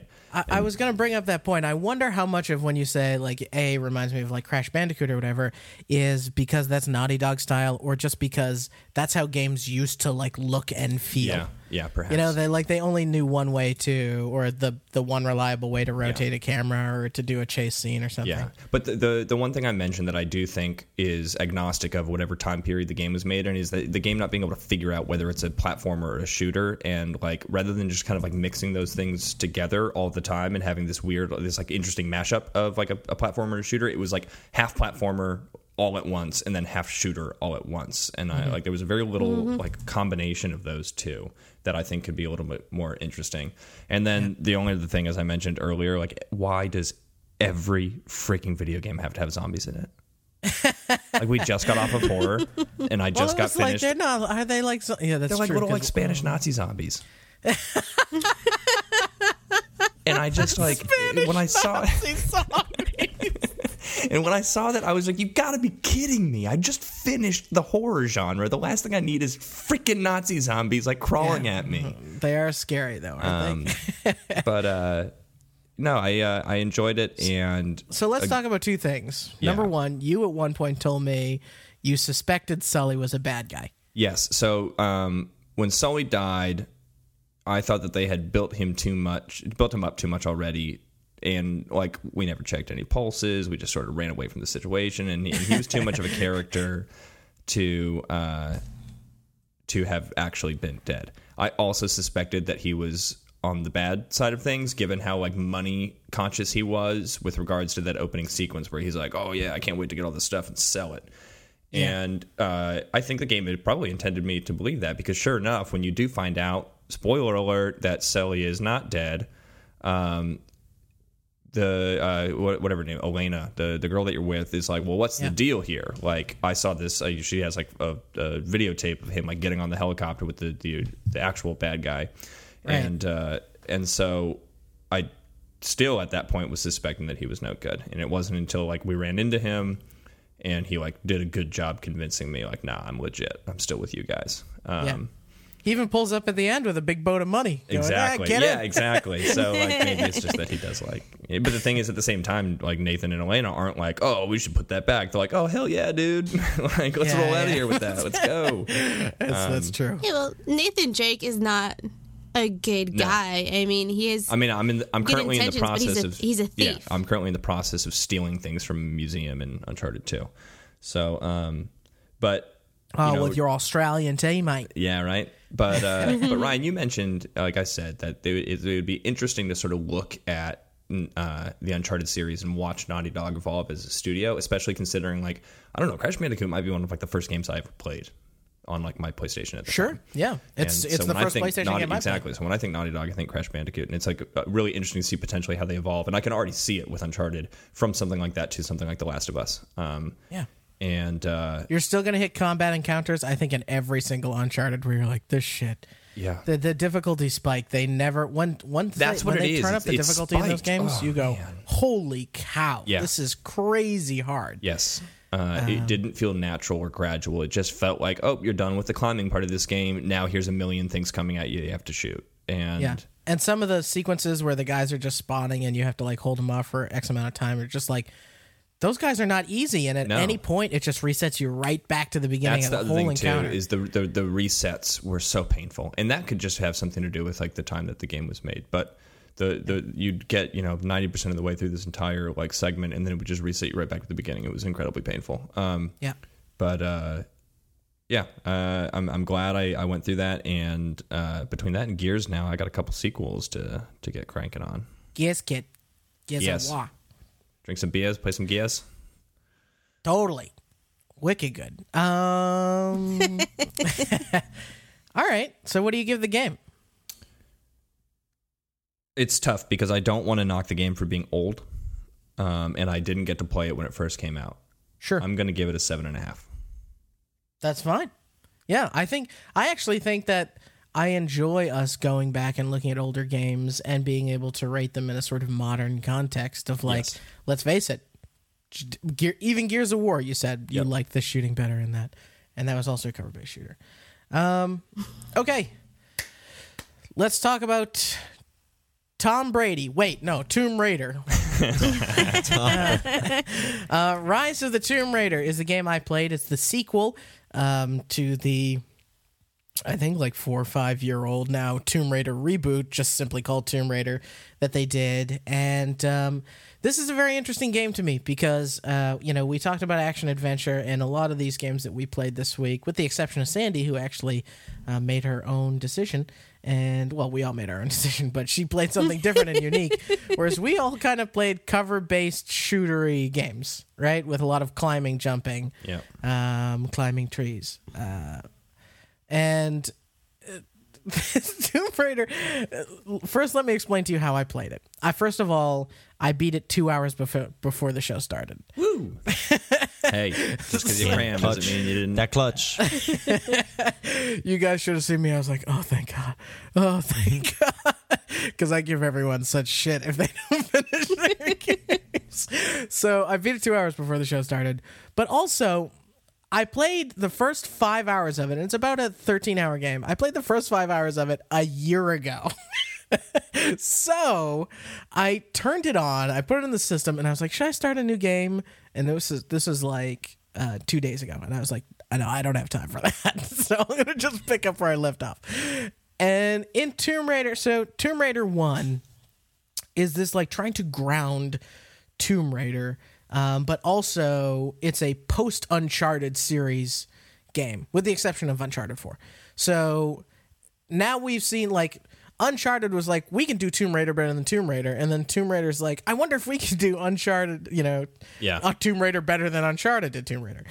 Um, so it, you know the first game kind of has like Laura even like having to kill her first person, and like when she kills them, this there's this dramatic moment of like she you know she gets sick and she's like oh my god this is horrible what you know just trying to survive in this grounded environment. By the end of that game, it gets it does what Uncharted does, which is it gets supernatural, right? And uh, and of course all this crazy stuff goes down. And I in guess the that's well, yeah. Real quick, that's another like issue I have with these games is like, I would. Why can't we just have a traditional action adventure like thing here? Like, why does everything have to go all freaking zombie Yeah, and supernatural and crazy. stuff? Did we not watch Indiana Jones? It always is supernatural. that's true. That, Always. that's like that's the answer, right?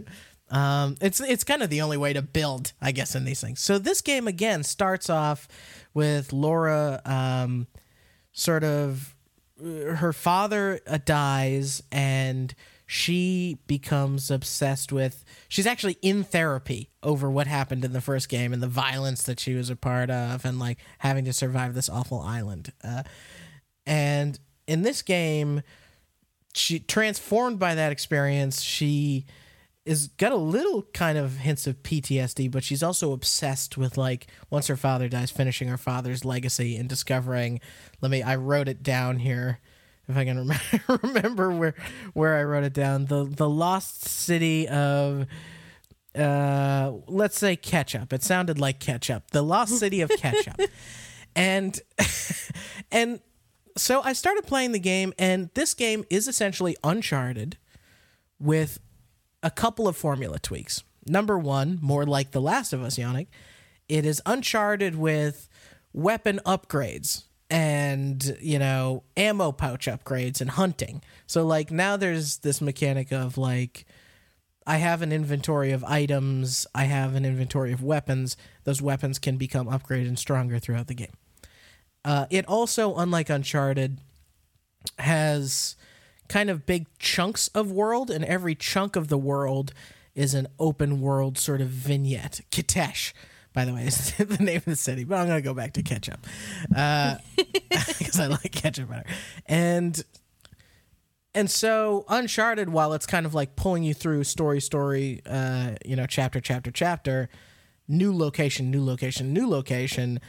You know, Tomb Raider is happy to be like, here's this big new location. You're gonna be here for the next two hours, or whatever. And there's like got bad guys around here. There's you know, puzzles around here. But my favorite thing about the Tomb Raider games, and it was in the reboot and it is still in this one, is outside of the main story, there's these optional side tombs which have really legitimate puzzles in them in a way that like I'm almost surprised that a modern video game dares to make a puzzle like this hard to understand. Even though every once in a while Laura will be like, I need to get some flames so I can burn down this. I'm like, Laura, please don't don't tell me what to do. um, okay, so uh, just breaking down some story stuff for you. Uh, she go. It starts off in like Soviet Russia. You meet this bad lady who's looking for this thing. Um, you run into Russia, Tomb Raider Soviet Russia. Th- This, this, there's something else about this game, which is in addition to collecting uh, like stuff to upgrade your guns and weapons, you also just read things that level up your language skills.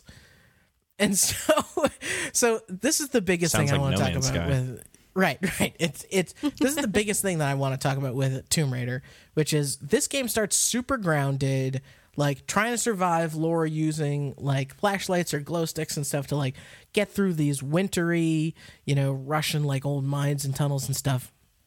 And at some point this morning, I realized I'm not going to be able to beat this game today if I continue to play it on normal difficulty. so, your boy. Shouldn't have told us that. Use them spark notes, huh? Yeah, your boy put it down to easy, and and then I started obviously getting through the game very very quickly because I didn't have to restart any combat encounter. Um, but also all within the span of the last like six hours of the game. Here's what happens. These these are the following things that happen to Laura. Number one, you get a shotgun. Okay. Number two, you get a grappling hook. Uh, th- oh, by the way, from the you're yeah, Batman. this is also this happens from the beginning of the game. You get a dual ice climbing axe. You get a reinforced climbing axe so that you can pry things open. You get uh, exploding arrows. You get a shotgun. You get a grappling hook attached to your axe, so now you can jump off ledges, just go and start hooking things and swinging on them. Then, then you get um, thick it's called, called broadhead arrows that in some surfaces you can shoot arrows and the arrows are thick enough that Laura can actually stand on the arrows so, so that she can create her own paths to climb up. So by the end of this game, you are a fucking superhero. and you're and you're carrying all of it in the little cargo pockets of like the tiny bikini sized cargo shorts that she wears. Well, no, she she's appropriately Yeah, she dressed wears- in uh, this. so in yeah, games. it's not Full as cargo old school. pants. Um, but so what I did was once I turned it to easy, I also went to my base camp and I changed outfits. I purchased a new outfit, which was the leather jacket and jeans. Ooh, So I was like, I'm gonna go full full Terminator on this. So I just had a shotgun and a leather jacket, and I was going through, and they were like, "There she is!" And I was like, and then I, and like it's it's amazing for a game that like wants to start so so realistic. By the end of it, Laura is she runs through the air, falls, grapples something, swings, hits a ledge. This is my favorite mechanic. You can take a ledge and you can kind of jump up and then use your like hands and feet to sort of like push yourself up again in the middle of a climb and then get to the next ledge, which that is physically impossible. it's like it's like when you used to find like cheat codes for your games back in the day that would just do crazy stuff that like just was so unrealistic. Except this time it's That's just baked in into the, game. Yeah. now. Like, by the way, Laura, just so you know, if you're in the middle of jumping on a flat 90 degree surface and you put your hands and feet against it, you're going to push away. you're going to fall. She's doing death. parkour. But she is somehow Parkour. like touching it and like invisibly gripping for like an extra jump in the middle of her jump. And I'm like, what is this? so, anyway, uh, I I get through the whole thing. I beat the game, the entire last sequence. And by the way, the supernatural twist in this one is there are Mongolian never dead warriors who Sounds um, like zombies. sounds like zombies. Well, these guys are in like cool, like medieval sort of plating or whatever. And when you blow them up, they turn into like blue fire. So like, I went like this game started off like a girl like in a cave. And now I am in a leather jacket with a shotgun, parkouring off surfaces and blowing away dudes who are just turning into blue fire. It was the most extreme, crazy shit. And then, okay, I get to catch up.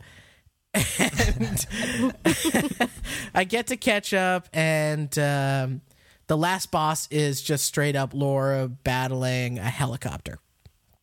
Uh, and uh, there's waves of guys coming in, um, and and it's and it's crazy. And then I beat the game, and then I get out to the main menu, and it's like, "Are you ready to open up your cards now?" And I was like, "What is this?" and so I'm like, "Okay, let's go check out these cards." And the these card packs are apparently you earn just fake currency throughout the game, and then you can open up. And this game doesn't have multiplayer, by the way, so it's not like I'm opening up like multiplayer cards. Um, and and so I, I open up the first pack and it's all these weird modifiers that you can actually like put on the game. And they start off very reasonable. They start off like you use double ammo but like and the and the bad guys like do more damage or whatever. Like a modifier to just straight up make the game more difficult. Yeah. Um, and then there were some really extreme hard ones, which were like, in there will be no ammo on the ground. Every piece of ammo you get has to be off of like looting somebody that you've defeated. You know, um, and then I I go I scroll down, and then there's these things called wild packs. like, and they cost the same amount. So I'm like, I'm gonna open a couple of these. I'm gonna read you some of the, what these cards do. uh, the first one is uh, a rainbow trail. Everywhere Laura goes, there's a rainbow trailing Oh, behind. her. jeez. They really went like full on cheat codes. Yeah, yeah, yeah. Um, straight up big head mode. Laura has a big head. It's like Tony Hawk. Yeah, yeah, yeah. exactly. I was thinking about that just now. So, some of them were really cool. Like just immediately start off the game with a fully upgraded pistol. Immediately start off the game with all the tier one skills. Uh, here's another one: the gambler, which is enemy corpses have a fifty percent chance of exploding. I like that. and uh, when you kill somebody with uh, a bow, it slows time for a couple seconds. Uh, so I was like, I I got a bunch of these cards, and then I just spent 15 minutes poking around. Guys, I, I don't know how to use the cards. I couldn't like you figure can't out. figure out how to apply them. You can figure out how to use them. There's an interface to buy cards, and you can spend real money on these cards. Oh, by the way. jeez. Of But course, is there like can. a special no. artifact you have to go to in the world or something? I don't know. I I went back into the game. I like continued. Which, by the way, one thing they did that was really nice is after the game was over and I continued the same file. It started off like in the main village of the game with Lore talking to someone who was affected by the end of the game, and they were like, "Wow, you know that's crazy," and she was like, "Yeah, I'm sorry, I did my best," and whatever, all this stuff Well, but like cool. it was like a vignette of like actual like follow up to the end of the game, which I wouldn't Yeah. have known unless I restarted, uh, or not restarted, but continued. And then because it's mostly open world vignettes in, in Tomb Raider, now I can kind of do whatever I want. But I looked in every menu. There's nowhere to use these cards. They don't even show me what cards I have. They will let me buy cards. They will let me sell cards for fake money. For fake money. Uh, and I got a bunch of duplicate cards, but I can't find in any menu where I use these cards or what the heck these cards are. So, for if anybody is at Crystal Dynamics and wants to tweet at PixelsCast and tell me how I use Tomb Raider cards, please tell me help him. Um, because I want big head mode. I want. You're just gonna get that tweet that's like, oh, oh no, no, no, no, no, no. Th- th- Those are you don't use those. Those are just for show. Here's what I'll do. This is my promise. If I figure out how to use the cards, I will do a stream on Twitch of Rainbow Trail turned on, assuming oh, I can stack these. Rainbow Trail, big head mode, exploding Everything corpses, combined. Yep. So, but the thing though is, is were you Your able console to would crash and burn. Yeah. were you able to read these cards in the game, or did you have to go to TombRaider.net and find the cards and turn them over? and read Yeah, them? well, they just said a title of the card, and I went to. Actually, they had me go to Bungie.net to read what the cards were, which I thought was weird. um, th- yeah, this game has a lot of other weird stuff. Like my sister, or not my sister, like a family friend is dying from some unknown disease that I don't think they specify in the game. Uh, the main bad guy at the game, just completely unexplained at one point, is praying to someone and just straight up his hands bleed and he has stigmata. Not explained. Uh, the writing is really bad, um, all the way to the point where here's two lines from the end of the game No! And it's okay. Um, yeah, no kidding. And then uh, it's also hilarious to me that uh, in the, the end movie sequence, it shows like Laura at home at her house, like, you know, weeks after the encounter or whatever. And she's just wearing the same weird leather jacket and jeans. She hasn't changed. She's like, nope. like Laura, you're you're getting a little ripe. You need to, yeah, you're in a lot of murky water throughout this adventure. Um, So But what does some- this all Yeah. add up to for you? it it it adds up to me. I think the game is honestly, it's an it's probably an eight for me. It's by no means a great video game, but it is. It Sounded like worse when you said it, though. yeah, it I did know. sound like worse because I have a lot of complaints about strong, it. dude. It, here's the thing. It feels incredibly good. It's a video game ass video game. If you love upgrading guns and hunting and you can legitimately go back and there's a whole bunch of more tombs that i want to do like i didn't play most of the optional tombs those are all great. Sometimes they take up to an hour to do each of those tombs. Um, and those are great puzzles. There's really really great action adventure puzzles in the game. And um, yeah putting on a leather jacket and just going ham with a shotgun on easy mode is one of the best feelings in the world. But uh, yeah, for all of Simple its bad stuff, The simple pleasures. it doesn't have much to say, but it is uh, it's a fun game.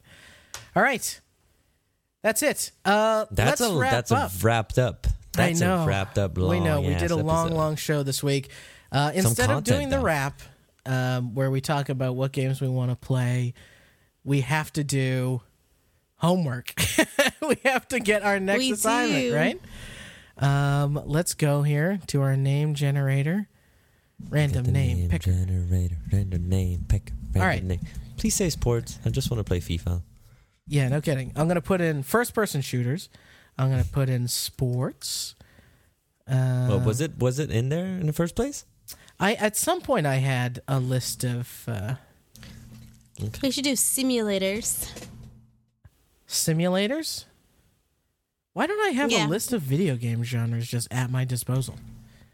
I don't know. I used to, and now I don't know. you did. yeah. Okay. Um, simulators. Or you could just ask Siri. strategy. We still haven't done strategy. uh. Okay. Am I? What else? Haven't we done? Oh, platformers. Okay, let's just start there because we haven't done any of those. We'll pick a random name. It is sports. It's sports. Yeah, called it. Freaking called it. You don't get to play Unbelievable. FIFA. There's no way you get to play FIFA. I won't- I won't Uh, play why FIFA. I not? was He's, kidding. I'm not I going was to play kidding. FIFA. No, I would like people to play it. Um, man, a sports game. Now remember, I will. I, I will have to let this pass. But for for next week, when you it's time to choose your game, I think we can also accept crazy sports. Yeah. Mario Tennis. Any sport is sport. Although I will, I will. Though wait a minute. The, po- the whole- also the point of this though is to play a game that we haven't played before. Exactly. Yeah. Yeah. So No Madden. And, like No so FIFA. Are fighting games are fighting games into it? no Madden, no. FIFA. I think if a fighting game is into it, it has to be like a wrestling UFC? game or yeah, a UFC game WWE? or something. that would be funny. yeah. Um, the good news about a sports game is none of us have to spend 20 hours playing it unless you want to. Unless you want to. Um, okay. Oh my God. Excited. Sports. it's gonna sweat. It's gonna be a sweaty, this was sweaty, rigged. sweady This was bi-weekly. rigged. rigged. This is rigged. Oh my god, I'm gonna have to figure out. This is rigged against us. I'm gonna try and find out some VR sport. That's what I'll do. Yeah. Danger ball. Danger. I've Everybody's already there played it. thinking right already now. I know nobody's in the show anymore. Everybody's thinking. Yeah, everyone's thinking. Okay, yes. We'll pick our game, our sports games next week next week, and uh, that does it for us this week. Guys, as always, the best thing you can do is leave us a review on iTunes, or you know what? Tell a friend. That's even better. them. And have them check out the podcast. Uh, we already gave the website and all the plugs. Um, so that does it. And we'll be back next Monday. And until next time, aloha. Au revoir. See you later. And we'll see you next week. Week.